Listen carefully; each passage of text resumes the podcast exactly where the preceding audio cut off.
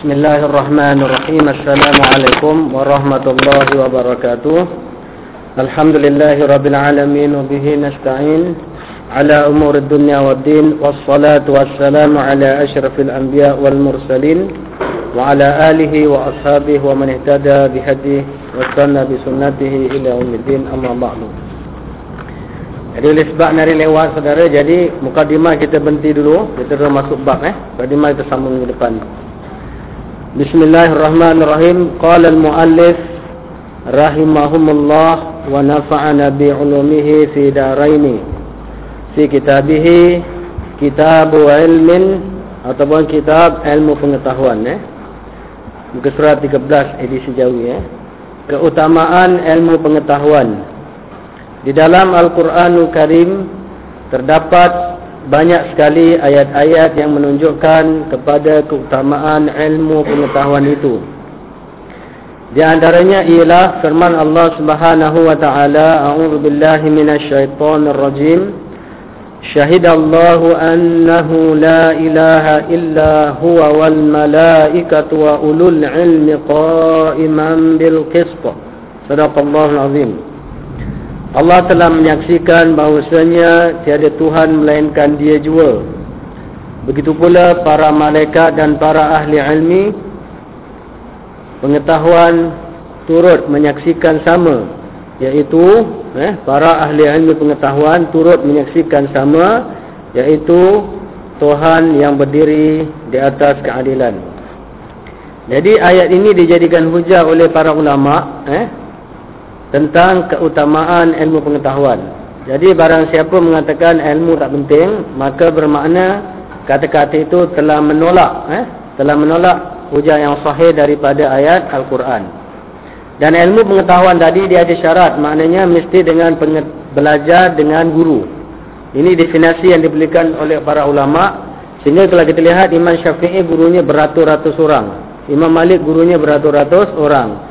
Sehingga Imam Syafi'i dia belayar dan uh, musafir kerana nak menuntut ilmu. Sampai ada perjalanan makan dua bulan. Kerana nak pergi menuntut ilmu. Contoh, contohnya apabila dia jumpa Imam Malik. Ya, Imam dia jumpa Imam Malik gurunya. Rahimahullah. Jadi Imam Malik bertanya kepada dia. Adakah engkau telah mendengar Al-Mu'atta' atau mempelajari Mu'atta' kitab Imam Malik besar gini eh? lebih kurang ni namanya Al-Mu'atta' Imam Syafi'i kata aku telah menghafalnya. Eh, aku telah menghafal. Belum jumpa guru dia dah hafal. Ah, itu Imam Syafi'i punya kelebihan luar biasa. Belum jumpa guru dia dah hafal dulu. Jadi begitu maknanya apa Imam Malik mengajar Imam Syafi'i tak seperti guru mengajar kita. Kalau guru mengajar kita satu-satu baca. Tapi Imam Malik dia baca saja Imam Syafi'i dengar dah faham. Dah tahu. Jadi cuma oleh sebab dia satu apa ni orang ulama yang terlalu bijak depan guru dia tu seorang yang bijak dah tentu guru tapi dia sendiri boleh beristihad sehingga dia ada mazhab sendiri. Ha, kalau dia tidak boleh ada mazhab sendiri berarti bijaknya tak cukup. Jadi dia cukup bijak sehingga semua pandangan gurunya dia terima dan didengar tetapi mana-mana yang dia tidak berapa apa minat dengan pendapat itu dia berhujah dengan hujahnya sendiri dan mempunyai mazhab sendiri mazhab sendiri. Ha, ini dia eh. jadi itu yang dikatakan kelebihan pengetahuan.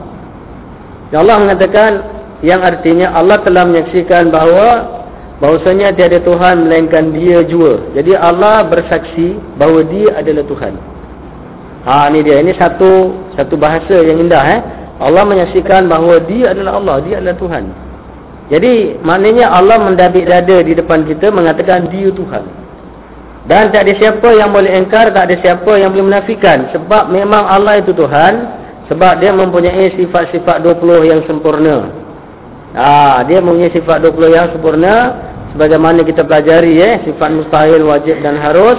Kemudian dia yang memiliki empat sifat ya, iaitu sifat apa? Nafsiyah eh sifat ma'ani maknawiyah, nafsiyah dan apa? Satu lagi nafs, uh, salbiyah.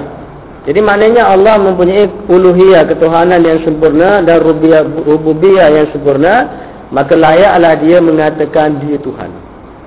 Ha itu dia, itu ayat ni. Allah menyaksikan bahawa dia adalah Tuhan yang tiada Tuhan selain dia eh. Kemudian para malaikat dan ahli ilmu qaiman bil qisti, semuanya berdiri dengan saksama dengan keadilan eh. Itu dia. Jadi kalau kita lihat eh wa ulul ilmi qa'iman bil qis qisti. Orang yang mempunyai pengetahuan eh turut menyaksikan sah sama. Jadi kat sini Allah telah terangkan dalam ayat lain ada juga di bawah eh nanti kita akan lihat. Perhatikanlah pada ayat yang tersebut di atas itu bagaimana Allah Subhanahu wa taala telah memulakan penyaksian itu dengan dirinya sendiri, keduanya dengan para malaikat dan sesudah itu dengan para ahli ilmu pengetahuan. Itu saja sudah cukup untuk membuktikan betapa tingginya keutamaan ilmu pengetahuan dan kelebihannya. Kalau kita bawa contoh, kita jalan di dalam gelap. Satu kumpulan jalan dalam gelap bawa lampu. Bawa lampu picit. Satu kumpulan jalan dalam gelap tak bawa lampu picit. Siapa yang akan sampai tempat tujuan dengan sempurna? Siapa yang masuk lopak? Eh? Sudah pasti yang bawa lampu akan sampai tujuan sempurna. Dan siapa yang tak bawa lampu tentu masuk lopak atau masuk longkang. Ha, ini dia. Eh? Jadi orang yang ada ilmu dia akan sampai tempat sempurna. Kalau dia tuju ke surga insyaAllah akan sampai. Kalau dia membawa orang ke surga insyaAllah akan sampai jalannya. Tapi orang tak ada ilmu, dia nak tuju surga, dia tak akan sampai. Dan kalau dia bawa orang ke sana pun, dia tidak akan sampai. Eh, oleh sebab itu dijelaskan dalam hadis-hadis lain bahawa syaitan lebih takut orang berilmu daripada orang ahli ibadat. Orang kuat ibadat pagi sampai petang sampai malam dengan orang ahli ilmu yang melakukan yang wajib meninggalkan yang haram, syaitan lebih takut orang ini daripada yang ahli ibadat tanpa ilmu pengetahuan. Sehingga orang yang ahli ibadat tanpa pengetahuan apabila dia ijtihad maknanya dia cuba membuat satu perkara eh satu perkara yang dianggap sunnah ataupun yang dianggap perintah Allah. Dengan kejahilan. Betul pun dosa salah pun dosa. Ha, sebab dia kalau betul kebetulan kalau salah sudah pasti salah. Ha, itu sebab dalam bab ijtihad kita lihat ulama ijtihad. Kalau tak jumpa hadis tak jumpa Quran dia akan ijtihad eh la ajtahidu la ajtahidu bi ra'i wala alu. Kata apa? Kata Uh, seorang sahabat aku akan istihad dengan otakku dengan pandanganku kalau aku tidak peduli. Mana kalau dah pergi nak bagi fatwa cari kat Quran tak jumpa masalah. Cari dekat hadis tak jumpa masalah dia akan istihad jadi apabila dia istihad kalau betul in asabat kalau betul istihad mereka dalam berfatwa maka dapat dua satu paha satu pahala. Ya dia dapat satu pahala sekiranya dia istihad salah tapi salah ulama ijtihad tak akan jadi milik dapat dua pahala. Sebab apa? Sebab dia sudah usaha mati-matian cari hujah, cari dalil. Ulama kalau ijtihad, maknanya insya-Allah tak salah. Macam awak, awak, awak seorang ahli eh dalam bidang enjin kapal terbang. Dah masuk universiti dah apa semula dah pandai dah dapat master dah PhD bagian enjin kapal terbang. Awak satu kapal terbang ada kerosakan yang pelik tak pernah berlaku. Awak pun ijtihad, awak usaha dengan kepintaran awak.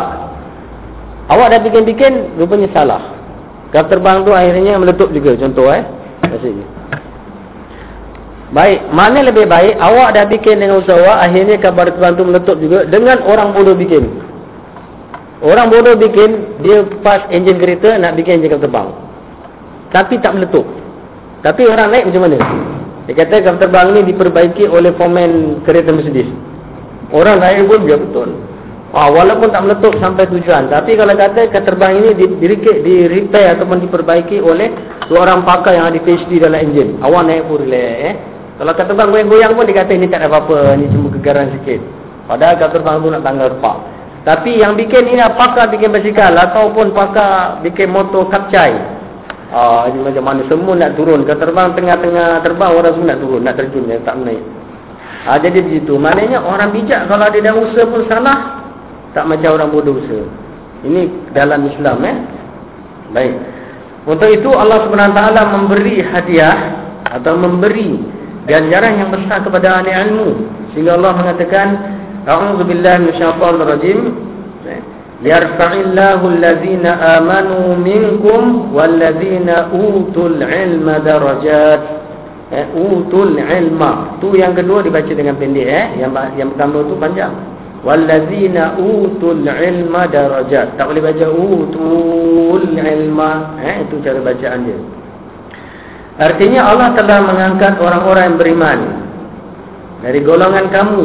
Kamu kita lah beriman eh dan begitu pula orang-orang yang dikurniai ilmu pengetahuan beberapa darjat. Jadi orang-orang beriman dia ada darjat. Ya, kemudian orang yang ada ilmu daripada yang beriman tu ada ilmu dia angkat lagi darjat.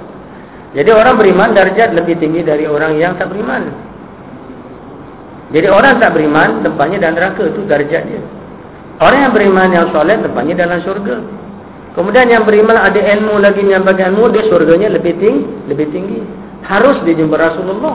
Sebab dalam hadis mengatakan al sahabat menangis, eh jumpa Rasulullah dia menangis. Ya Rasulullah bagaimana aku nak jumpa engkau? Kata Rasulullah, Al-mar'u ala man yuhibbuhu. Seseorang akan bersama orang yang disayangi fil jannah eh, dalam surga. Eh? Jadi Rasulullah kata, seorang akan bersama dengan yang dikasih dalam surga. Jadi kalau kita benci seorang, kita akan jumpa. Oleh sebab itu kalau kita benci orang beriman, kita tak akan jumpa. Eh? Kalau kita suka Rasulullah dan kita cari jalan relanya, kita akan jumpa Rasulullah. Dan kita tahu nak cari jalan reha Rasulullah bukan senang kerana ujian banyak. Ya, saudara ujian banyak. Kawan boleh jadi lawan, sahabat boleh jadi musuh, eh? isteri boleh jadi musuh, suami boleh jadi musuh. Sebab Al-Quran kata, hati-hatilah kamu, eh? wahai orang beriman bahawa isteri dan harta kamu dan anak kamu adalah musuh kamu. Semua boleh jadi musuh kita. Jadi kita nak langkah ke dalam surga bukan senang. Eh? Kita nak tinggikan ilmu pengetahuan, kemudian nak ikhlas dalam segala tindakan kita. Kemudian Allah jelaskan lagi kul hal yastawi allazina ya'lamun wal ladzina la ya'lamun. Katakanlah tiada serupa orang-orang berilmu pengetahuan dengan orang-orang yang tiada berilmu pengetahuan. Jadi orang yang ada ilmu pengetahuan pasti tak serupa. Sebab tempat dia adalah mulia. Ha? tempat dia adalah mulia. Kalau mereka mereka mulia di akhirat, mereka akan mulia di dunia. Tapi kita lihat pada akhir zaman Orang yang ada ilmu tak mulia di dunia banyak kan eh? Kita lihat pada zaman Imam Syafi'i sendiri Orang yang ada ilmu Imam Syafi'i sendiri Di bulan Ramadan eh, Dia heret dalam penjara dengan rantai Di kedua tangannya sehingga luka eh? Sehingga kedua tangannya luka di rantai Dan tak dapat berbuka Kemudian Imam Malik dipukul eh? Oleh pemerintah dia pada masa itu Dipukul sampai tangannya lumpuh Sampai lumpuh Sampai Imam Malik dinaikkan di atas kuda, atas keledai, pusing kampung. Jadi Imam Malik dengan keadaan yang lumpuh. Oleh sebab itu mazhab Malik ada yang sembahyang tangan tak turun atas, diturun tangan. Ingat Imam Malik sembahyang turun tangan, padahal tangan yang lumpuh. Jadi katanya apa? Kata Imam Malik, wahai wahai umat, wahai kaum, sesungguhnya aku adalah Malik bin Anas al-Usbuhi. Barang siapa yang telah mengenal tidak yang telah mengenalku maka telah mengenal aku lah ya. Barang siapa yang tidak mengenalku maka aku adalah Imam Malik bin Anas Al-Usbuhi adalah Imam Ahli Madinah. Maknanya siapa yang kenal aku kenal aku. Yang tak kenal aku aku adalah Imam Malik. Jadi mereka dah pukul tangannya sampai lupa naikkan kuda pusing kampung. Sebab apa? Sebab Imam Malik disuruh beri fatwa eh, mengatakan apa? Mengatakan sesuatu yang tidak di tidak diredai oleh Allah SWT hingga dia tangannya dipukul sekali Imam Syafi'i dituduh menentang apa perintah kerajaannya pada masa itu dia pun diikat dengan rantai sepeluka Imam Ahmad bin Hanbal eh, dia pukul sampai rusuknya patah sampai ibunya kata wahai anakku katanya wahai anakku aku lihat orang-orang lain ulama lain semua hidupnya bahagia di dunia hidup di sanjung tapi kenapa kau jadi begini dalam jin dan patah rusuk dia kata, wahai ibu, wahai makfu, biarlah aku begini di dunia. Ya? Tapi aku tidak berani ya, mengeluarkan hukum yang ditentang oleh Allah SWT. Gitu pendirian ulama nak tegakkan ilmu, saudara. Tapi bagaimana kita pada zaman berani mengeluarkan, ya? berani menjadi apa, mengeluarkan fatwa atau pandangan-pandangan kita ya? dalam kelas kita dengan sesuka hati kita. Jadi Allah jelaskan hal kul hal yastawi allazina ya'lamun wal ladzina la ya'lamun katakanlah eh, tiada serupa orang-orang berilmu pengetahuan dengan orang-orang yang tiada berilmu. Sebab ganjarannya beza. Dalam ayat yang lain dijelaskan lagi A'udzubillahi minasyaitonirrajim innama yakhsyallaha min ibadihi ulama. Sesungguhnya orang yang takut kepada Allah dari golongan hamba-hambanya itu ialah orang-orang yang berilmu pengetahuan. Ulama itu adalah gelaran orang yang cukup alim. Kalau alimnya lebih tinggi gelarannya adalah al-allamah. Eh? Di dalam Islam dia al-allamah. Jadi orang alim yang biasa dipanggil ulama. Orang yang pandai biasa tak begitu alim, dia panggil alim saja. Tapi kalau besar digelarkan dengan gelaran jamak itu ulama, eh? punya alim ulama. Baik. Kalau kita lihat di sini Allah kata innama innama dalam bahasa Arab dalam ilmu balaghah dipanggil innama li takhsis. Innama li takhsis. Apa maksud takhsis? Takhsis itu pengkhususan. Sesungguhnya eh, pengkhususan. Jadi sesungguhnya yang takut kepada Allah dari golongan hamba adalah ulama. Jadi ayat ini jadi perbalaan para ulama balaghah. Ada ulama mengatakan bahawa yang betul takut kepada Allah hanya ulama saja. Bermakna orang biasa macam kita ni yang betul ulama tak takut Allah. Ya, tetapi ulama lain kata tidak. Dia kata ini adalah menunjukkan kebiasaan. Eh, kalau tengok pada siakul ayat, pada bentuk ayat, maknanya memang maksud yang takut Allah memang ulama saya sebab ada nama. Kalau kita lihat dalam bahasa Melayu, kita kata sesungguhnya kan, sesungguhnya yang takut pada Allah adalah orang alim. Bermakna orang yang tak alim tak takut Allah. Kenapa orang alim tak takut Allah? Sebab walaupun dia cuba mendekatkan diri pada Allah, cuba duduk di masjid, cuba zikir, cuba pakai sarban jumpa, cuba sembahyang, cuba ngaji, tapi dia tidak ada ilmu, macam mana dia nak takut dengan Allah? Sebab dia tak tahu batas hukum halal dan haram. Dia tak tahu mana yang fardun, mana yang afdal. Dia tak tahu mana yang fardu ain, mana yang fardu kifayah. Dia tak tahu mana fardu yang patut didahulukan, mana yang dikemudiankan. Jadi kalau orang yang begini, dia tak tahu nak letak sesuatu pada tempatnya, macam mana dia nak jadi takut pada Allah? Sebab itu dalam kitab Asyik Al-Hanafi dia kata An-nasu la ya'rifu tariqat taqwa kaifa yattaqi An-nasu la ya'rifu tariqat taqwa kaifa yattaqi Orang yang tidak tahu jalan bertakwa Macam mana nak jadi orang bertakwa Ah tu dia macam mana Tak tahu jalan Orang yang nak pergi Johor tapi tak tahu nak naik bas apa Tak tahu naik taksi apa Macam mana nak sampai Johor Dia akan sampai KL eh? Dia naik express KL dia kata nak pergi Johor. Ni express KL dia tak akan turun tu dia jalan lain. Orang naik nak pergi Kelantan tapi dia naik express pergi Pening dia tak akan sampai Kelantan. Ha begitu eh. Bila sebab itu kata dia yang takut pada Allah di dalam dunia ini hanya ulama. Bermakna kita semua tak takut. Tetapi ada pandangan ulama lain yang boleh diterima juga dia kata bahawa ayat ini menunjukkan pada kebiasaannya. Ha ni dia ni selisih ulama eh. Jadi kata ulama lain, ini ayat menunjukkan pada kebiasaannya. Jadi pada kebiasaannya yang takut pada Allah ialah para ulama. Tapi bukan bermakna orang yang tidak sampai kepada peringkat ulama tak takut Allah. Ha tu dia. Jadi kita pun dengan ada pandangan ulama ni kita pun warda sikit. Maknanya kita boleh termasuk dalam golongan yang takut pada Allah, pada Allah. Ha tu dia. Eh. Jadi kita tak khawatirlah sebab ada banyak lagi ulama kata ada golongan bukan ulama pun takut Allah. Eh? Buktinya ialah mereka beribadah, mereka beramal soleh dan mereka meninggalkan yang haram, melakukan yang wajib. Ini menunjukkan mereka tak takut pada Allah. Itu kesimpulan perbincangan ulama. Eh? Walau radduhu ila rasul wa ila wa ila ulil amri minhum la alimahu alladhina yastanbitunahu minhum. Andai kata mereka mengembalikannya berita itu kepada Rasul sallallahu alaihi wasallam dan kepada orang-orang yang memegang urusan pemerintahan di antara mereka tentulah halnya telah dimengerti oleh orang-orang yang apa tu menelitinya di dalam golongan mereka itu. Jadi katanya kalau benda itu eh ada kata mereka mengembalikannya berita itu ni ayat ada sambungan dengan sebelumnya eh kepada Rasul dan kepada orang-orang yang memegang urusan pemerintahan di antara mereka maknanya ulil amri lah orang yang ada apa ni jawatan dalam mengendalikan sesuatu masalah ya, katalah kalau dia tuan qadi ha, kita kena kita kembalikan kepada dia tentang hukum-hukum perkahwinan dia mesti tahu kan kalau tuan hakim kita mengembalikan kepada dia hukum-hukum pertengkaran dia mesti tahu penyelesaiannya kan? Ha, kalau dia tukang masak kita kembalikan masalah masak mesti dia tahu penyelesaiannya itu dia. Okay tentulah hanya dimengerti ya kan? Tentulah hanya dimengerti oleh orang-orang yang menelitinya di dalam golongan mereka itu nampak? Maknanya apa? Maknanya ayat ini menyindir kita supaya apa saja masalah serah kepada orang yang alim dalam bidang bidang ini ha, itu dia. Jangan tengok orang tu segak aja semua perkara kasih dia tapi zaman sekarang banyak gitu tengok orang tu segak aja kelulusan tinggi saja semua kasih dia Buktinya awak tengok apabila dalam jawatan mana-mana harta dalam jawatan masjid pun yang ada tengok segak bergaya kaya duit banyak lah, dia jadi jawatan besar. Yang lain walaupun ilmunya tinggi jawatan kecil. Imam aja. Ha. Lima waktu datang lepas tu balik. Tak ada cakap lebih lagi itu. Sebenarnya kalau dalam Islam imam tu tugasnya lebih besar daripada yang lain sebab imam tugasnya dalam masjid adalah menegur segala kebatilan di masjid.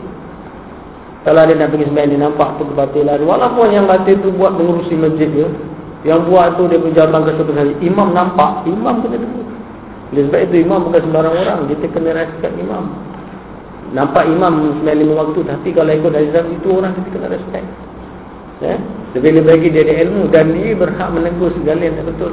Dia masuk nak pergi sembahyang dia nampak orang kecil diri nampak kalau kat dekat tembok. Eh dia kena kena pergi tegur. Jadi kalau siapa tahu dia kena tegur. Sebab apa kata aku? Sebab aku imam. Ah jadi tugas dia cukup besar. Ah jadi oleh sebab itu orang yang dilantik, orang yang dilantik eh, menjadi imam kita kena hormat. Ah kita kena hormat.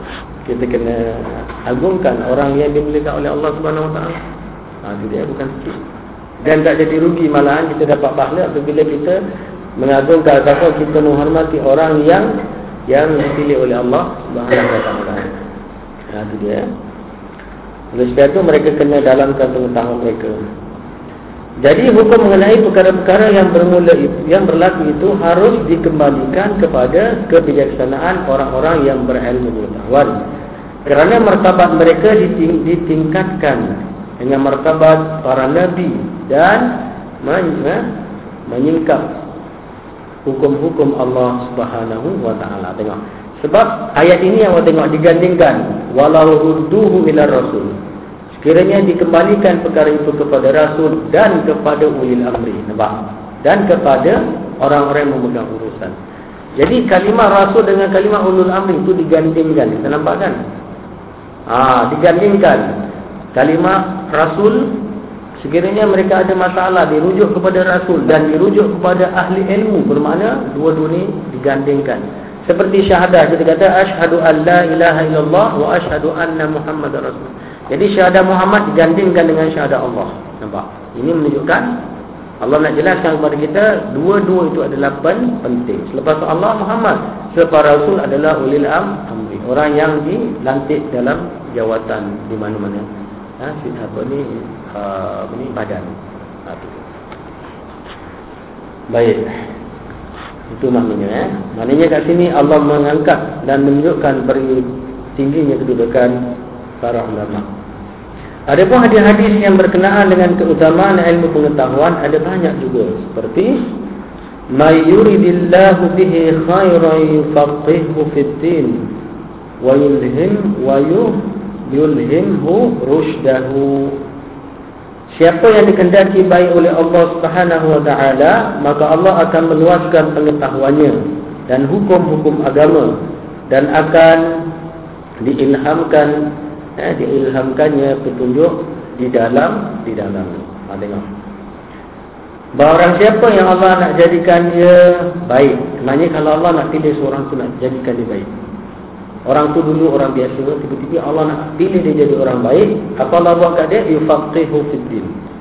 Allah akan faqihkan dalam agama. Maknanya Katalah dia orang daripada aliran biasa. Tiba-tiba dia minat agama dan dia cinta Allah, cinta Rasul Dia belajar agama betul Tiba-tiba 10 tahun mendatang dia jadi ulama, jadi ustaz. Ha, itu dia maksudnya.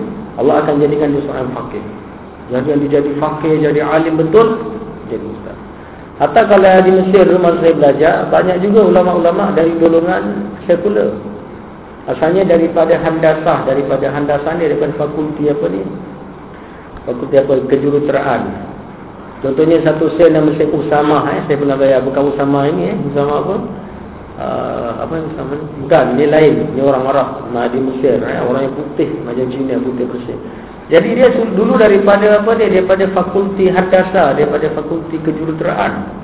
Belajar dengan kawan seperti kawan-kawan lain juga. Tetapi kawan-kawan lain semua jadi pakar-pakar jurutera, dia jadi apa? Jadi ulama dengan masjid, dengan khabar, dengan janggut.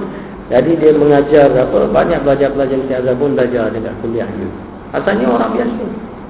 Dan banyak lagi ulama-ulama di, di Mesir, banyakkan daripada fakulti dia biasa jadi ulama. Banyak lagi kalau saya nak sebut tak tercerita. Malah ilmu ni cukup hebat. Ya, diakui oleh para ulama usul Contohnya penulis tafsir saya kutub kan. Yang menulis tafsir dari Quran. Dia juga daripada wartawan, ulama wartawan. Tapi boleh karang tafsir. Ya, di mana Al-Quran. Yang begitu hebat bahasanya. Sekarang tafsir dan beberapa buku. Asalnya dia adalah wartawan sahaja. Ya, dan banyak lagi. Jadi maknanya kalau siapa benar-benar cinta pada Allah, cinta Rasul dan dia berusaha mencari pengetahuan dan memahami dengan baik, Allah akan menjadikan dia seorang ulama besar eh, pendakwah. Al-ulama warasatul anbiya. Eh, al-ulama warasatul anbiya. Para ulama itu adalah warisnya para nabi, nampak? Jadi ulama waris nabi.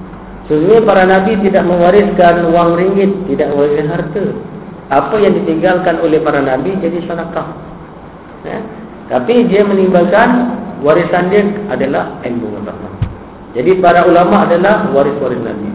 Jadi para ulama yang benar-benar eh, ikhlas dan benar-benar fisabilillah maka dia itu dijelaskan oleh Rasulullah damul ulama isumun maka darah para ulama adalah racun darah racun. Maknanya apa? Maknanya kita tidak boleh mempermainkan dan memperkecilkan para ulama.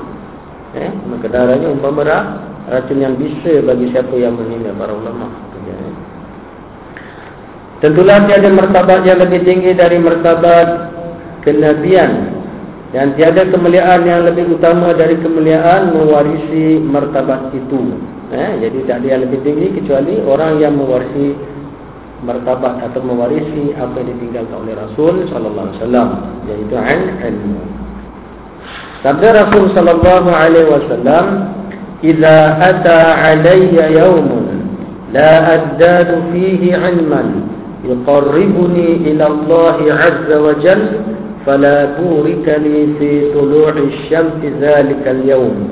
Artinya, apabila datang kepadaku suatu hari sedang pada hari itu aku tiada bertambah ilmu pengetahuan untuk mendekatkan diriku kepada Allah Azza wa Jal. Maka tiada aku diberkati bagiku. Maka tiada akan diberkati diberkati bagiku eh terbitnya matahari hari itu. Maknanya apa? Kalau setiap hari berlalu ilmu tidak bertambah maka hari itu tiada berkat bagiku. Itu penjelasan Rasulullah untuk umat Bukan penjelasan itu menunjukkan Rasulullah tidak ada tak dapat berkat pada pada hari tertentu tu, tertentu. Eh, jangan tak langgap, kita kena faham hadis. Kita faham hadis ni. Rasulullah kata apa? Kalau ada satu hari, ya, dalam hari-hari kehidupan Rasulullah, katalah hari ini Rabu, besok Kamis. Hari Rabu Rasulullah menjalani hidup seperti biasa, tak ada ilmu baru. Kan, tak ada ilmu baru, maka hari itu aku tidak ada berkat, tak dapat berkat kepada Rasulullah. Jadi kat sini kita tidak boleh mengatakan Rasulullah sendiri pun ada hari yang tak dapat berkat dari Allah.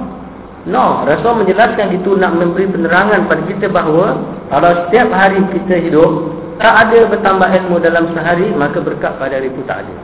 Jadi ini tidak berlaku pada Rasul sallallahu alaihi wasallam. Dia hanya menjelaskan sebagai apa? Sebagai kita faham. Sehingga Rasulullah mengatakan hari tak ada berkat tu sehingga kalau aku sendiri yang menjalani hari itu tanpa bertambah pengetahuan kalau aku sendiri pun tak akan dapat berkat. Ha tu maknanya apa? Begitu nak dijelaskan kepada kita pentingnya dalam hari-hari hidup kita ni mesti ada tambahan walaupun sedikit. Baik, sabda Rasulullah sallallahu alaihi wasallam dalam menentukan kelebihan ilmu pengetahuan atas seluruh ibadat dan penyaksian katanya fadlul alimi ala al-abidi ka fadli ala adna rajulin min ashabi.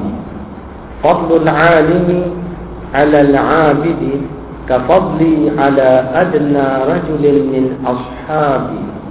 Artinya keutamaan seorang yang berilmu pengetahuan ke atas seorang yang banyak ibadatnya laksana keutamaanku ke atas serendah-rendah orang dari golongan sahabatku.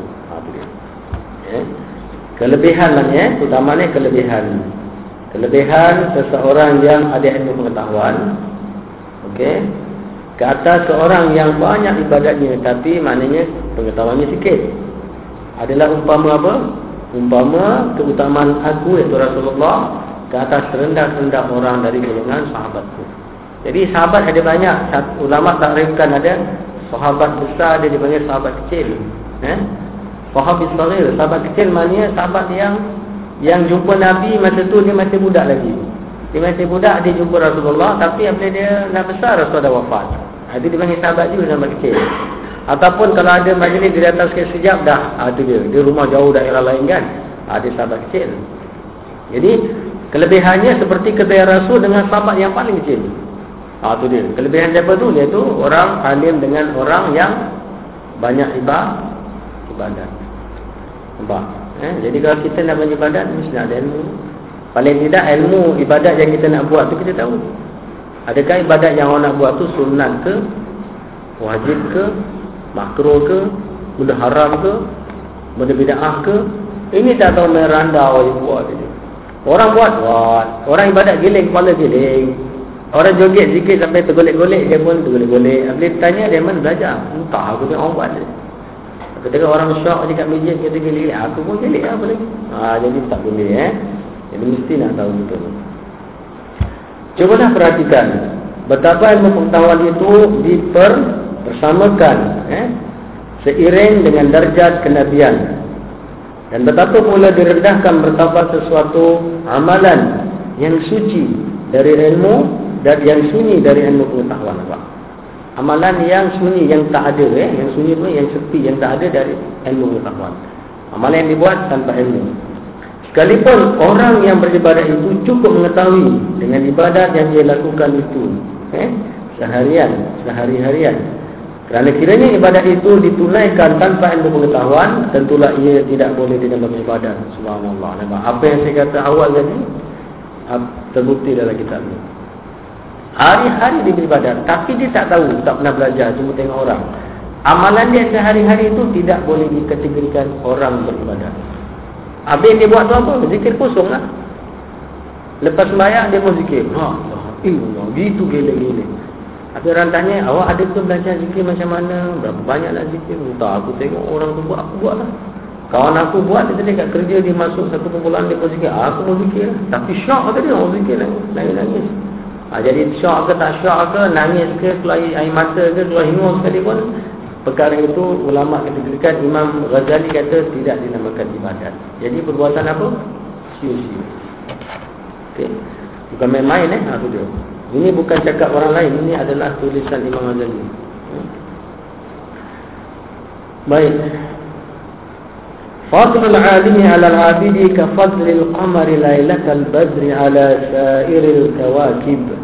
Kelebihan seorang alim atas seorang abid laksana kelebihan bulan purnama ke atas seluruh bintang eh ya gemin bintang gemintang eh mana bintang-bintang jadi kelebihan alim terhadap orang ibadat seperti kelebihan apa? Kelebihan bulan eh purnama, bulan apa bulan purnama ni bulan mengambang eh terhadap bintang-bintang yang lain. Eh bintang yang lain tu kecil-kecil je malak-malak je tapi bulan purnama besar kata orang jauh bulan cat blong, bulan besar eh. Oh tu dia purnama. Jadi yang ada ilmu bulan purnama besar, yang tak ada ilmu bintang kecil-kecil. Nasib baik ada juga kelip-kelip eh. Kalau tak langsung. Ha dia. Satu orang penyair dia puji Rasulullah eh. Satu penyair itu tak silap saya namanya Al-Bukhturi. Eh. Dia kata Al-Bukhturi. Dia kata Antaka syamsi wal muluku kawakibu uh, Iza tala'ata uh, Lam yura fiha kawkabu Atau kamu Dia kata engkau umpama mentari eh, Engkau umpama mentari Maka raja-raja yang lain umpama bintang-bintang di langit Apabila engkau timbul ya Rasulullah semua bintang tak nampak lagi nampak. Itu digambarkan Rasulullah ada antaka syamsi wal muluku kawakibu. Engkau seperti mentari yang lain raja-raja lain di dunia adalah umpama bintang. Kalau engkau timbul bintang semua hilang. Nah, itu hebatnya Rasulullah wasallam eh. Sehingga penyair kata Rasulullah wasallam kerana ilmunya Rasul yang luar dan eh, dan Sehingga dikatakan Rasulullah sallallahu alaihi wasallam kalau bercakap maka gajah-gajah akan diam ha? menunduk kepala. Nah, hebatnya. Ya, pujian kepada Rasulullah yang layak dipuji. Di antara wasiat Luqmanul Hakim terhadap anaknya ialah wahai anakku Bergawilah para alim ulama dan rapatilah mereka dengan kedua lututmu. Sebab Allah Subhanahu wa taala menghidupkan hati dengan nur cahaya hikmah Bagaimana dia menghidupkan bumi dengan hujan lebat eh, dari langit. Kita tahu Luqmanul Hakim. Eh? Siapa Luqmanul Hakim? Orang yang bijak. Eh? Pengasuh yang berjaya selalu nasihatkan anaknya. Banyak dia nasihatkan. Antara dia kata, Ya bunayya la tamshi fil ardi maraha. Wahai anakku, jangan kau jalan di muka bumi dengan sombong, mendadik dada. Eh? Ha. Dan Allah kata, dia kata lagi, Wa akimis solat. Dia kata, wahai anakku, dirikanlah semuanya. Wala tusahir khabdaka linnas. Kata jangan kau buang muka tengok orang. Wahai anakku, kau jangan tengok orang, kau tak suka kau buang muka. Jangan kau apa, jangan kau tinggikan suara kuat-kuat suara pekik-pekik kata dia inna angkaral aswati la sautul hamir kerana suara paling keji di dunia ini adalah suara keledai eh Luqman Hakim ya nasihatkan jadi dia nasihatkan anak yang paling penting sekali ialah rapatilah lututmu dengan lutut para ulama maknanya berganding bahulah eh mendekatlah diri pada para ulama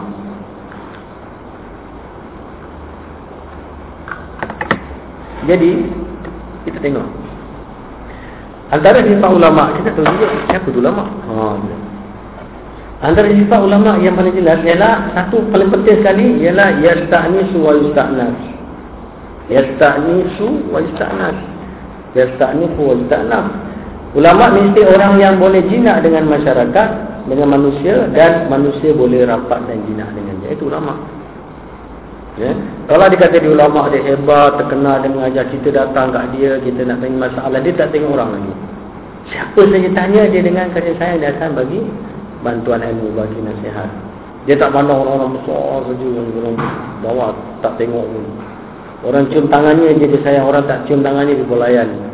Ah ha, itu bukan ulama eh. Ulama bersifat tawaduk dan dia menyayangi semua umat Islam dan dia cukup rindu kepada umat Islam dan dia cukup sayang dengan umat Islam dan dia cukup prihatin dengan umat Islam dan dia punya waktu dihabiskan untuk umat Islam untuk memberi fatwa dan ilmu pengetahuan itu dia eh? Kalau lama dijemput saja dengan surat pakai duit baru pergi ya, itu al-lama eh? kalau tak duit tak nak pergi itu bukan ulama itu al-lama marah nanti orang saya cakap ini eh? Okay. baik keutamaan keutamaan belajar. Lepas kita tahu keutamaan ilmu ya, Dan dengan ini Lepas kita dah tahu keutamaan ilmu Sekarang timbul soalan. Kesimpulan ni macam mana? Ilmu ni wajib tak dituntut? Haa tu soalan dia kan. Mesti ada kesimpulan kan Kesimpulan daripada ayat-ayat ini Maka ilmu adalah wajib dituntut Okey Haa selesai Itu dia punya kesimpulan Sampai bila nak belajar Sampai penyanggut Jangan penyanggut Sampai janggut runtuh apa janggut jatuh. Ha, itu kata dia apa dia utlubul ilma minal mahdi ilal lahdi. Ha, tuntutlah ilmu daripada buai. Buai buai buai berfaham saja dah kena belajar. Kita pun dah buat kan anak kita baru kecil belum lagi nak apa kita dah paksa pergi apa? Pergi tadika ke pergi childcare. Sekolah sekolah sekolah sekolah. Anak kita kecil dah orang nak tidur dah sekolah. Dah. Dia hantar dekat apa penjagaan anak-anak dia hantar apa sekolah makan dulu eh. Sekarang tak ada sekolah makan. Dia naikkan taraf sikit kewan ke itu eh. Kalau dulu cakap sekolah makan anak pun marah. Begitu bukan makan lah dia. Yang sekolah apa dia kata kewan eh. Dengar pun sedap eh. Itu ada dengar pun seronok eh jadi dia seronok. Guru pun sedap guru dulu dipanggil cikgu. Cikgu guru. Sekarang kalau di Malaysia guru tak panggil cikgu lagi. Guru dipanggil pegawai pendidikan. Saya sempat juga dapat jawatan tu eh. Saya dulu mengajar 11 tahun lebih di madrasah. Akhir-akhir sebelum saya berhenti Saya dapat jawatan juga. Wah ni Dapat surat semua tulis. Tak guru lagi Tulis pegawai pendidikan. Wah Pegawai hebat. Kita dengar pegawai pendidikan Kita pun seronok. Datang pun semah ya. Ada dia. Dengan cikgu Alah lemah gitu. Ya. Pegawai pendidikan Jadi kalau di Singapura tak tahu Cikgu ada gelaran tu tak serang Ada eh Kalau di Malaysia pegawai pendidikan Dia punya gaji semua pegawai pendidikan kalau orang kata awak pegang pegang bomba, saya pegang pendidikan lagi hebat. Oh, eh? Jadi nama sikitlah naik. Baik kita lihat. Kalau lah ilmu itu wajib dituntut, maknanya apa? Maknanya orang yang menuntut ilmu itu mulia, hebat. Orang yang memberi ilmu juga mulia dan hebat. Sebab orang yang nak bagi ilmu itu bukan sembarang orang boleh bagi. Tentu sendiri, tentu sekali dia telah melalui proses menuntut ilmu. Apabila dia melalui proses menuntut ilmu, dia dah banyak dapat ilmu, baru dia boleh bagi. Ah, ha, tu dia eh. Dan ilmu pun ada banyak jenis. Ada ilmu senang. Ada ilmu susah. Tak semua orang dapat belajar sampai ilmu susah. Ada orang belajar cuma dapat ilmu senang aja. Dia masuk madrasah. Katalah, eh, macam saya ilmu sekolah irsyad. Itu ilmu senang lah. Sebab payah apa dia di kun ayam jantan, sak, labun, musa. gitu. Cikgu pekik, kita pekik. Rijulun kaki. Kita pun boleh rijulun kaki. Kalbun anjing. Kita pun kalbun anjing. Dikun ayam betina. Kena lepak. Ayam jantan nak bodoh. Ayam betina. Oh, ini betul ilmu ni senang. Macam Piramli belajar dengan pendidikan mustar. Kan? Senang. Cuma apal hai bambang hijau, bambang kuning. Itu pun bebal tak dapat-dapat. Eh? Maksud dia. Peringkat itu habis. Masuk peringkat tiga. Eh, peringkat kedua. Masuk peringkat abang Edadi. Ah, dah mula susah sikit sebab kena bikin sentence ayat. Eh? Jalasa Muhammadun, Muhammadun jalasa lain. Jalasa Muhammadun jumlah fi'liyah. Muhammadun jalasa jumlah ismiyah. Dah mula susah sikit, dah pening sikit. Dah kena study kuat sikit. Naik sanawi susah lagi sikit. Banyak kalimah tak tahu. Terpaksa beli kamu besar. Dulu kamu marbawi, sekarang munjid besar. Masuk back-back rabak. Eh? Oh, bawa kamus. Masuk universiti, dah tak ada bagi kamus tu lagi dah. Semua terpaksa hafal. Tak adalah kamu-kamu mesti buat kamu situ tak ada malu eh. Ha, jadi ilmu tak ada peringkat. Ada orang belajar dia cuma peringkat ajunit sanawi mana habis habis. Ilmu dia kat situlah. Ada yang masuk peringkat sampai mesti azhar, mesti madinah, banyak ilmu dia lebih lagi. Ada sampai master lagi lebih, ada sampai apa PhD lagi lebih. Ha, jadi gitu. Jadi ilmu tu jadi masing-masing dengan kepandaian dia dan kebolehan dia jadi siapa yang faham ilmu, siapa yang Allah nak bagi dia ilmu, dia faham. Kadang-kadang dia nak faham hantar sampai Mesir balik pun tak faham. Pun ada. Sebab Allah tak nak bagi dia ilmu. Jadi sebab tu ada yang balik ikut siapa? Ikut tu ayah. Subhanallah.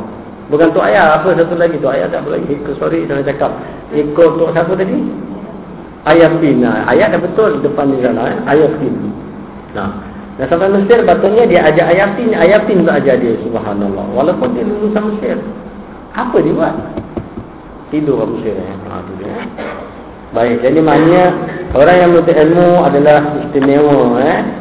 Jadi malaikat dalam satu riwayat 70 ribu malaikat dari langit akan mengembangkan eh? mengembangkan sayap rahmat kepada orang yang menuntut ilmu. Dan orang yang menuntut ilmu akan dihujani dengan hujan rahmat. Dan hujan yang dulu tapi hujan betul. Dan hujan itulah hujan rahmat sebenarnya. Saya dah keluar tadi kena hujan.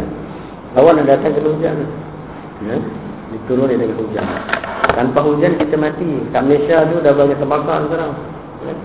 Rupa-rupa terbakar sebab kering terlalu panas. Hari ini rahmat dapat hujan. Ya. Baik. Keutamaan belajar dia. Adapun ayat-ayat Al-Quran yang berhubung dengan keutamaan belajar itu di antaranya ialah A'udzubillahi minasyaitonirrajim. Falaula nafara min kulli firqatin minhum ta'ifatun liyatafaqahu fid din. Artinya, Mengapa tiada ada sekumpulan pun ada sekelompok pun dari setiap golongan mereka itu yang berangkat untuk menambah menambah sorry ilmu pengetahuan agama. Jadi Allah katanya, kenapa tak ada sekumpulan manusia yang pergi menuntut ilmu di luar negeri ke, belajar ke. Jadi maknanya ini ayat menceritakan tentang pada zaman Rasulullah, eh, ada zaman orang Islam pergi jihad sabilillah, pergi berperang dengan kaum musyrikin kan masa tu. Jadi Allah Taala suruh tak jangan semua sahabat pergi ke Medan. Mesti ada sekumpulan kecil tak pergi bela, belajar ilmu. Ha, jadi yang ada yang belajar inilah akan pulang mengajar umatnya kaumnya.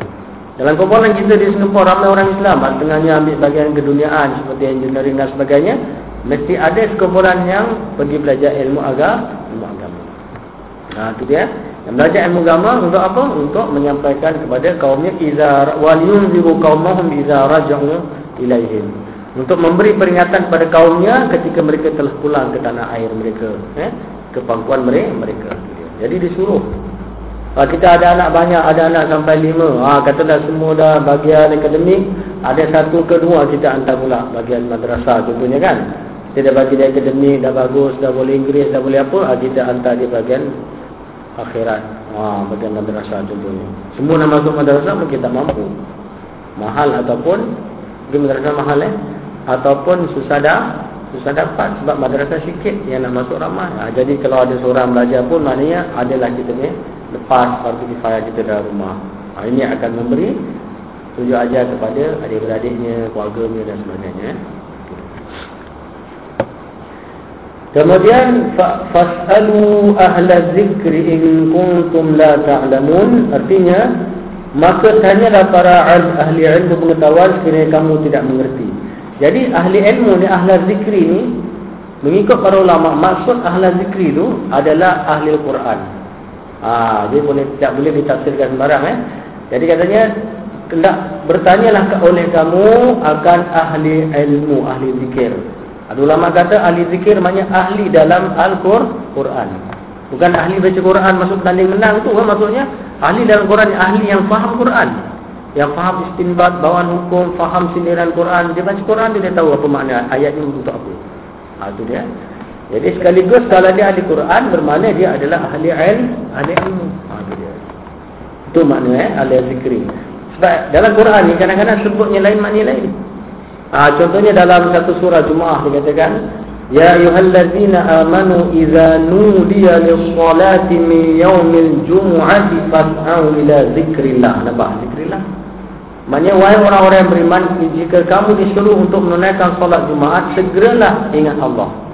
Jadi kat situ para ulama kata dalam sirahnya ingat Allah maknanya pergi ke masjid solat dan dengar khutbah. Ah tu dia. Dengar khutbah dan salat Jumaat itu maknanya ya, zikirlah. Bukan zikirlah apa dengar azan azan Jumaat kita pun kat rumah zikir. Oi azan ni semua Jumaat dah pun ambil zikir-zikir. Pasal ayat kata apabila dia suruh untuk salat Jumaat segeralah zikir Allah. Ada orang salah faham dia tak sembahyang Jumaat. Sebab Quran kata pergi zikir dia zikirlah. Itu di bahlul tu. Cikgu di bahlul muridnya luncai terjun dengan labi-labinya sebab dia konon nak jadi orang alim tapi tak belajar. Eh, mati muda alim. Subhanallah eh? nak masukkan apa? Nak masukkan benang dalam lubang jarum. Kalau tak pandai macam mana kan? Macam mana lubang jarum kecil benang nak dekat sama bayar? Yang macam nak masukkan ni? Fikir tutup tutup satu bulan tak masuk. Macam mana ni orang pandai dah biasa jahit senang aja. Dia gunting serong sikit atau dia masuk kat mulut dia ludah sikit ah, oh, dah masuk. Ha, yang tak biasa suruh berat kecil buat. Tercocok jari tu pun tak boleh. Nampak perkara tu senang tapi tak mana tak buat. Nampak ada baju koyak sini je sikit je. Koyak sikit je. Ya. Suami tengok bini bikin baju orang tempah sampai satu hari tiga lai dia boleh bikin cepatnya mesin canggih. Suami kata alah kerja ni senang. Baju dia koyak sikit dia pun jahit. Dia taruh baju dia pun pijak sui dia pun tekan. Jahit semua habis. Dia nak jahit kocik baju dia jahit zigzag semua.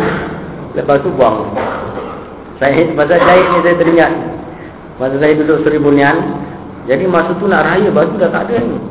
Jadi orang sebelah saya tuan rumah tu anak perempuan dia dia kata dia ada apa ada sijil jahit dia belajar dekat UTM dia ada sijil kemahiran menjahit. Dia tunjuk orang sijil semua. Saya pun beli kain bagus-bagus nak raya kan.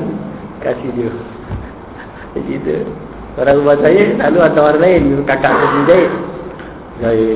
Dah siap belum? Belum. Sikit lagi. Okey. Betul-betul besok raya siaplah baju yang diidam-idamkan. Hari pertama nak masuk Singapura. Oh, saya pun pakai. Kenapa ketiak dia sempit? Lagi ketiak dia sempit tak dikeruk. Jadi gini cekedunya. Oh, Lepas tu koceknya ni. Koceknya macam baju budak. Ni belah dua ni. Belah dua ni macam budak dan satu. Mentang-mentang saya kurus di rumah. Bajunya boleh muat Kocik ni muat dua jari lagi Baju mana nak ambil? Allah dia kata Bajunya muat gini Saya tunjukkan orang masa kita macam nak pingsan Saya pun macam nak pingsan kita okay, okay. Sekali lah pakai lah juga cekedu gitu lah. Bagi berakhir rumah orang Orang tengok orang segan. Sebab kocik ni separuh. Untuk meraihkan Menurut saya DM penjahitan Pakai juga. Balik terus pakai itu Buat kaki. Jadi kita tengok nampak macam hebat. Ha, tapi tak ada kosong ha, subhanallah macam tadi pun pergi jemputan Alhamdulillah orang jemput tapi tukang masak lah ya. Bukan bukan dia tak boleh masak Memang sedap masak Tapi naik kereta saya Orang rumah saya dengan saya jadi depan-depan Tiba-tiba Baik-baik kenapa ni saya kata Orang rumah saya pun depan-depan Lepas tu sampai betul-betul Dekat naik seminyak sakit perut Nasib baik ada sel Apa sel Hormat terus masuk pergi beli air apa? Air 7 up. Dia minum, oh, oh, oh, lega. Saya masuk tandas. Jadi memang sedap. Tapi kenapa makan jadi gitu? Ha, mungkin lebih apa ke kan? Ha, jadi susah juga eh. Kalau pandai pun macam mana? Ha. Nampak? Kalau tak betul-betul mahir, nak kasih orang makan ramai jamuan apa jemputan, tak betul-betul mahir. Yang jumpa-jumpa. Kata kencit orang kat situ juga. Kalau sempat balik tak apa. Kalau semua jemputan terkencit kat situ, nak cakap apa? Ha, mungkin tu. Padahal aku sakit perut, aku pun, aku pun, apa dah jadi? Ha. Dan sebaik tak part-part. Ha? Saya pernah satu hari tu beli, dia kata, maaf cakap, dia kata rojak special, rojak teka, dia kata. Jual ulang bulan puasa. Saya tengok memang suka beli. Saya ambil satu cecah je. Saya cecah sekali makan, saya berguling-guling. Orang masih cecah berguling. Apa, anak uh, ipar saya datang, ambil foto makan, berguling-guling. Saya rasa macam nak mati dah. Dia pun tak tahu kenapa. Wah, tak tahu apa betul yang Dia nam dia kata rojak teka. Jadi kita pun dengar teka tu tempat terkenal kan. Oh, ni teka ni mesti sebab nama tu. Kalau dia kata rojak Sungai Road pun mungkin kita pun beli juga sebab nama tu. Kalau kata rojak rojak beduk ke, ah, mungkin kita tak beli kan. Okay. Sebab kadang-kadang apabila kita silap sikit saja, ha tu dia. Jadi masalah. Oleh sebab itu ahli ilmu itu penting. Ha, terutama dalam ilmu Al-Quran. Ahli ilmu penting. Sebab ahli ilmu boleh memberi petunjuk kepada semua manusia. Ha. Tanyalah ahli ilmu atau ahli Quran kalau kamu tak tahu. Ha, jangan tanya orang sembarang. Ha, tanya ahli ilmu. Eh. Kemudian sabda Rasulullah sallallahu alaihi wasallam, "Man salaka tariqan yaqlubu fihi 'ilman, salaka Allah bihi tariqan ila al-jannah." Barang siapa menempuh suatu jalan untuk menuntut ilmu pengetahuan, maka Allah Subhanahu wa taala akan melurungkan baginya jalan ke syurga.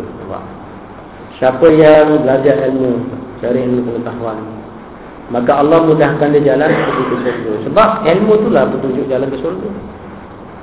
Tahu halal dan haram, haram tahu dosa dan pahala. لأن تغدو لأن تغدو فتتعلم بابا من العلم خير من أن تصلي مئة ركعة Andai kata anda berangkat menuntut untuk mempelajari suatu bab dari ilmu pengetahuan adalah lebih utama dari anda bersembahyang seratus rakaat. Dia nak belajar satu bab yang dia belum tahu. Katalah bab ini eh, bab hukum yang mungkin dia tak tahu.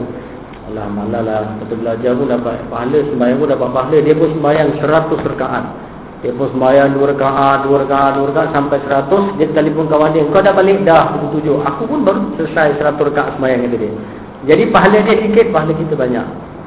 Nampak Jadi orang yang menuntut ilmu Pahalanya berganda-ganda Dengan orang yang Apa tu Sembayang sampai seratus rekaat Ini nak tunjukkan kelebihan Allah bagi pada ilmu talabul ilmi fariidatun ala kulli muslimin. Saya baca hadis ni saya kaji masa di madrasah dulu dekat 40 hadis lebih hadis ni tentang ini ya talabul ilmi fariidatun ala kulli muslimin. Menuntut ilmu adalah wajib di atas setiap orang muslim. Mana orang muslim tak kira lah muda tu asal dia boleh faham boleh mengerti. Kalau dia tak boleh faham tak payah bawa lah Kata ni ilmu pengetahuan ni perlu ni wajib ni dia pun bawa dan kita suruh buat bunyi masjid. Dan ini kalau kita pekik-pekik orang nak nyok. Wei, wei, udah ganggu pula ah, jadi tak payah. Ya dia tak faham tak payah eh. Yang boleh faham bawa. Abu Darda berkata, kiranya saya dapat mempelajari suatu masalah itu adalah lebih saya cintai daripada saya bangun beribadah sepanjang malam. Kata Abu Darda, kalau ada satu masalah dibentangkan aku pergi belajar dengan aku nak sembahyang satu malam lebih baik aku pergi belajar daripada aku sembahyang satu malam. Ha, ya.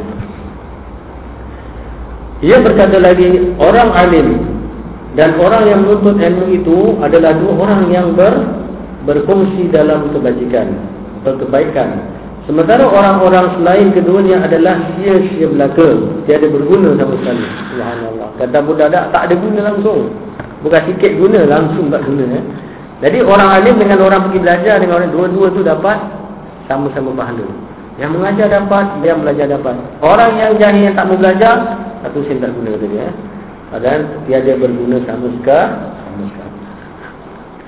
Sebab itu Sepatutnya kalau kita lihat Kalau kita nak mencintai seseorang Patut mencintai ilmu dia Tapi nak cari orang ada ilmu Nak cari wanita ada ilmu banyak Nak cari lelaki ada ilmu banyak Tak tahu benda kita. Betul lah ha, Jadi apa yang ada eh, Cuma yang perlu diperbaiki dan ditambah pengetahuan.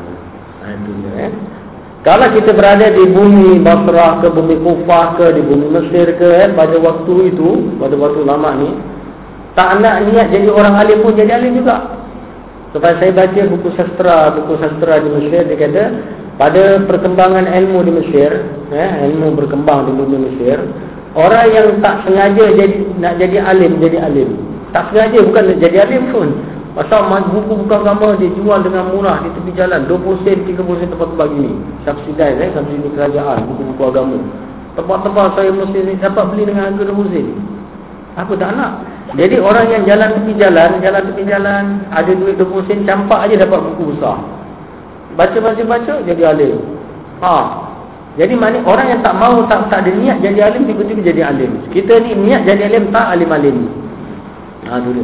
Sebab kalau di Mesir dulu zaman saya kata buku tu terlalu murah.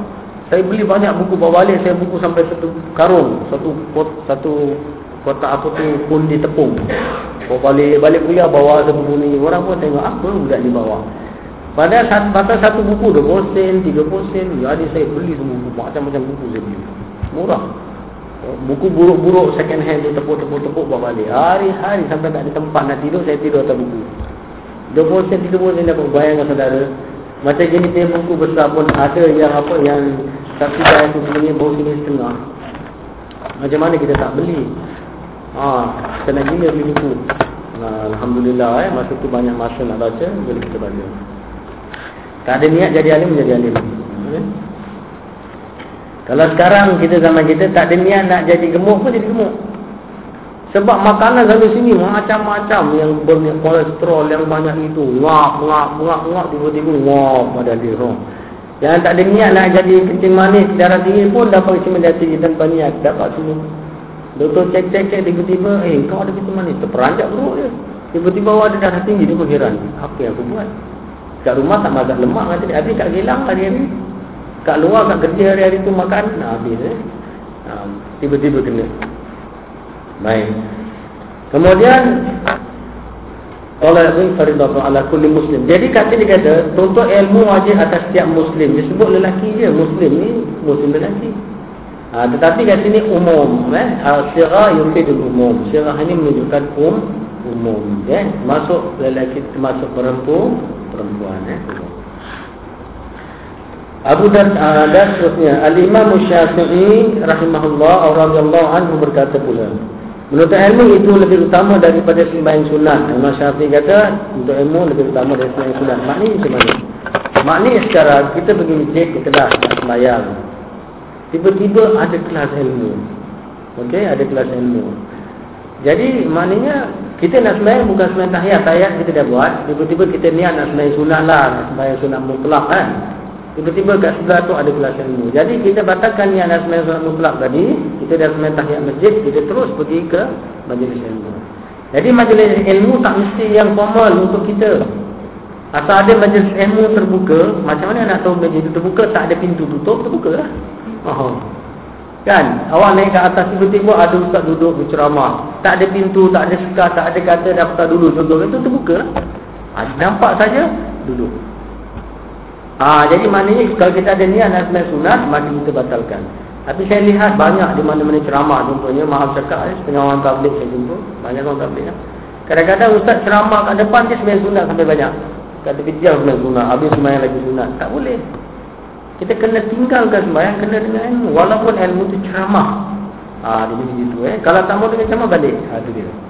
Jangan sembahyang. Ada yang pula apabila ustaznya mengajar ke ceramah dia duduk kat depan dia tak dengar dia pegang tasbih dia zikir.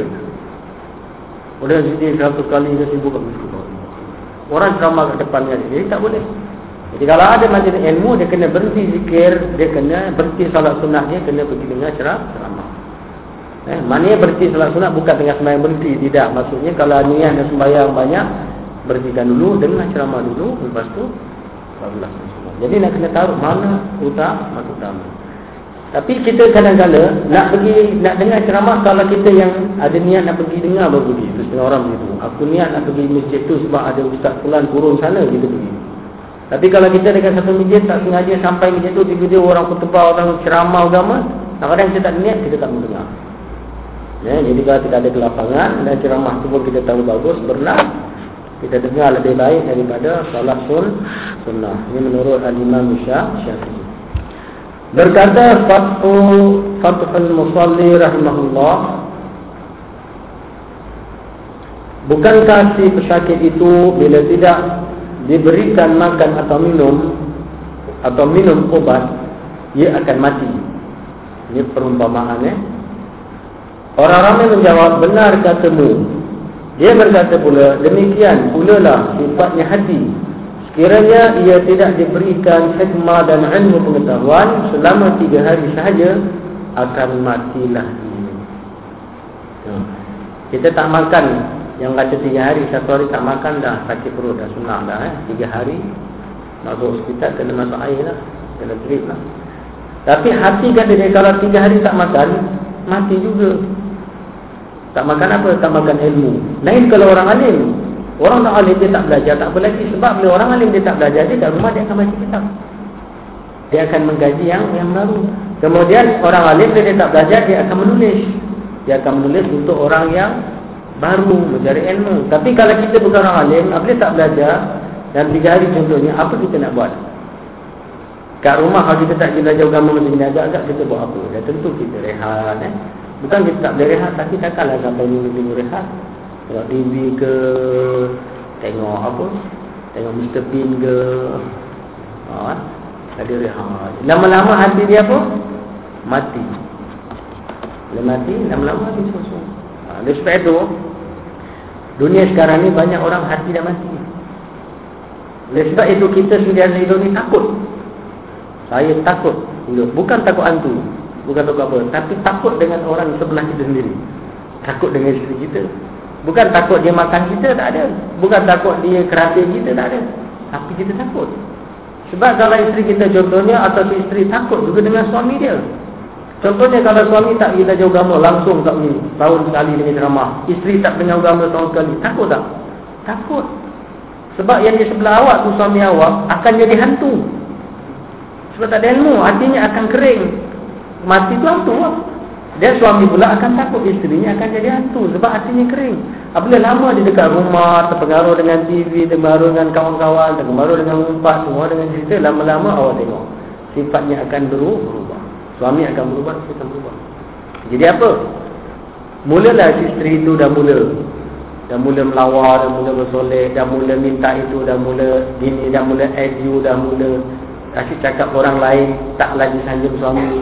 Kalau dulu dia kata suami yang paling baik sekarang Orang tu bagus bang, orang ni bagus bang Suami ah, dah Tengok dah melalut.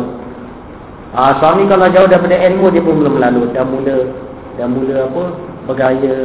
Dah mula itu, dah mula itu Dah mula pergi keluar malam Tak balik, dah mula naik club Dah mula karaoke. Subhanallah. Jadi kiri kanan kita ni akan jadi hantu Kalau tak ada ilmu. Daripada hantu ni senang. Nah, jadi takut dan sebab itu kena hidupkan hatinya berapa hari sekali kita kena nasihatkan dia kena dengar ceramah dia kena ceramah ah tu dia baru lapar okey ya kalau tidak hati akan mati akan kering akan matilah ya. Sungguh tepat sekali ucapan Fatul Musalli itu kerana makanan hati ialah ilmu pengetahuan dan hikmah. Awak tengok Imam Ghazali pun ambil kata-kata orang lain. Nampak? Nabi Imam Ghazali boleh keluar, boleh keluarkan kata-kata dia sendiri. Tapi kenapa ambil juga? Ambil Fathul Musalli punya pandangan. Sebab apabila ada kata-kata yang indah Walaupun yang mengatakan tak sehebat dia, dia terima. Tuliskan dalam muatan ini sebagai mutiara yang patut dipilih ha, Ini satu mutiara, kita boleh cerita kepada anak kita, kepada keluarga kita. Orang yang tak belajar ilmu selama tiga hari Akan mati hatinya seperti apa? Seperti orang yang mati tak makan. Ha, Ini kata-kata hikmah dan keluarkan ni siapa? Orang yang bijak pandai Bukan orang sembarang Alim ulama besar Yang ada pengetahuan Yang ada pengalaman dalam hidup Dalam hidup ha, Kena ambil kira kata-katanya ya. Dan dengan kedua benda Itulah ia boleh hidup Iaitu ilmu pengetahuan eh? Makanan hati ataupun tubuh badan makanan harian. Sebagaimana tubuh badan itu hidup dengan makanan, seorang yang jadi mempunyai ilmu pengetahuan, hatinya menjadi sakit dan kematiannya sudah pas pasti. Eh? Orang tak ada ilmu, hati jadi sakit, kematian sudah pas pasti. Akan tetapi dia tidak akan merasakan yang demikian itu. Kerana kecintaannya kepada dunia dan kesibukannya tentang dunia itu akan melenyapkan perasaannya. Kita berlindung kepada Allah dengan Allah eh, pada hari di mana segala takbir ataupun tabir eh, segala tabir akan tersinggah. Sesungguhnya manusia itu sedang nyenyak di dalam tidurnya nanti nanti dia bila mati akan tersedar. Itulah dia jadi kata Imam Ghazali manusia semua tidur dalam lena kalau mati baru dia sedar dan kita minta lindung daripada itu. Berkata Ibn Mas'ud radhiyallahu anhu, hendaklah kamu mencari ilmu pengetahuan sebelum ianya terangkat. Dan terangkatnya ilmu pengetahuan itu dengan kematian ahli-ahlinya, ulama-ulamanya. Seseorang kamu jadi dilahirkan sebagai orang yang sudah pandai. Jadi ilmu pengetahuan itu akan dicapai hanya dengan belajar. Ha, jadi hilangnya ilmu di dunia ialah tanda hari hampir kiamat. Jadi ilmu di dunia akan hilang dengan bimautatil ulama, dengan matinya para ulama. Para ulama. Awak lihat para ulama yang mati yang silam nak dengan tiga yang baru tak standing. Dulu Syekh Umar Khatib seorang rujukan yang hebat di Singapura eh. Apa saja masalah besar, mufti ke siapa ke kalau ada masalah merujukkan dia, Sekejap selesai. Sebab ilmu dekat dada dan di otak dia.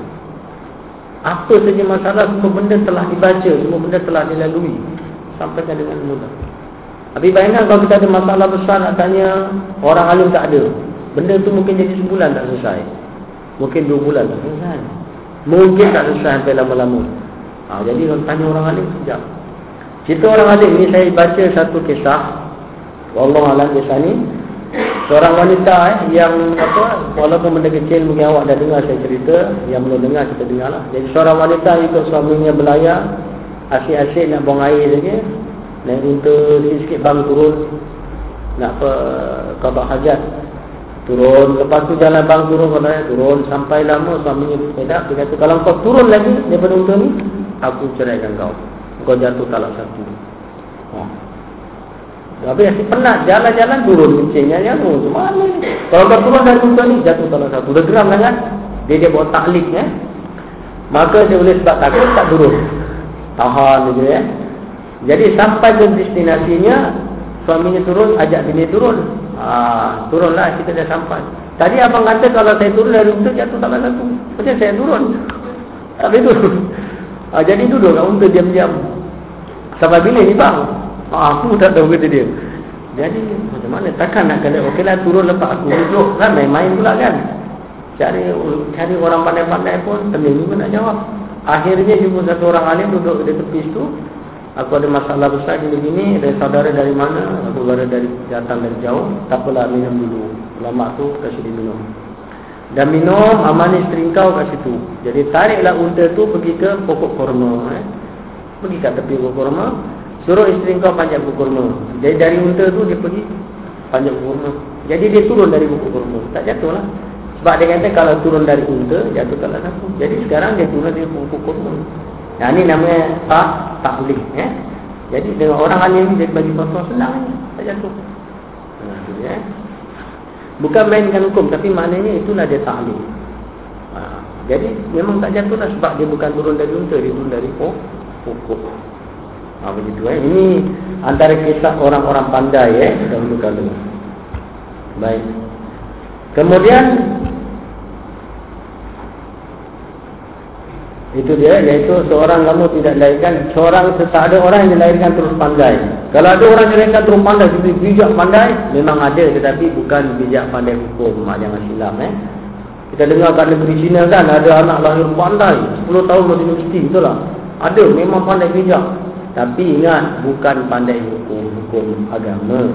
Pandai benda-benda teknikal keduniaan. Itu memang ada. Dia 10 tahun dia boleh selesaikan masalah yang profesor tak boleh selesaikan. Masalah matematik dia boleh selesaikan. Terus masuk universiti umur 10 tahun. Orang besar-besar ada kecil edek-edek ni. Pandai sangat. Ha, tapi boleh ke dia keluarkan hukum wajib arus? Tak boleh. Ha, maknanya dia kena beza. Tak ada orang pandai kecil lalu cukup bijak. Oh ni anak kiai ni pandai tanya je hukum. Mana ada? Orang dari Indonesia dipanggil budak kecil 10 tahun ceramah. Hari ni kan masuk Singapura, masuk apa Malaysia kecil-kecil 10 tahun. Ceramah dengan fasih, dengan petang. Itu bukan pandai. Itu hafal. Dan itu bijak dalam bidang itu bukan mesti semua hukum tanya dia. Adik, abang, pakcik nak tanya hukum lah adik. Ha, bulan puasa minum, terminum bantah mana dia tahu. Sebab dia bukan ulama, dia cuma dia latih betul. Bercakap. Siap-siap dia macam buka kat tu, cakap. Tapi dia tak tahu. Baik. Keutamaan mengajar. Ha, tu dia. Jadi kalau awak dah pandai, awak mengajar, baru dapat keutamaan lain. Belajar, dia dapat keistimewaan lain. Mengajar pula, dapat lagi. Ayat-ayat Al-Quran mengenai keutamaan mengajar ini ialah di antaranya firman Allah Subhanahu wa taala وَلْيُنْذِرُوا قَوْمَهُمْ إِذَا رَجَعُوا إِلَيْهِمْ لَعَلَّهُمْ يَحْذَرُونَ Baik, sebelum kita masuk ni, mungkin masa pun dah habis. Jadi, apakah kesimpulan daripada keutamaan belajar? Ha, itu dia, eh? Jadi, kesimpulan daripada keutamaan belajar ialah kita mudah mencari jalan ke surga. Ha, eh? dan kita mendapat darjat yang tinggi. Kita mendapat kelebihan sebagaimana yang mengajar dapat. Jadi awak dapat. Yang mengajar dapat kelebihan yang belajar juga dapat kelebihan sama itu kelebihan dia. Dan keutamaan belajar itu adalah dituntut. Kita mesti menjadi seorang yang alim. Pun aliman kan kalau tak boleh pun muta'aliman jadi orang yang belajar. Kalau tak boleh pun mustami'an. Jadi orang yang mendengar.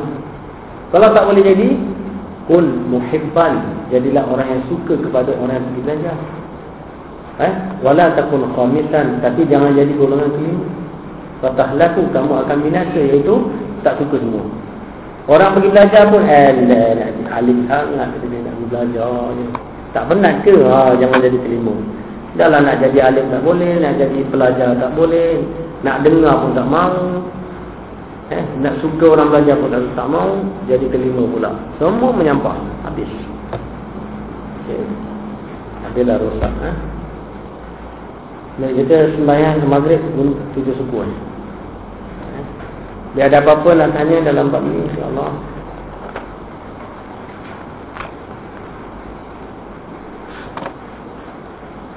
Ada apa-apa yang keliru ke ayat-ayat Quran ke yang tak jelas?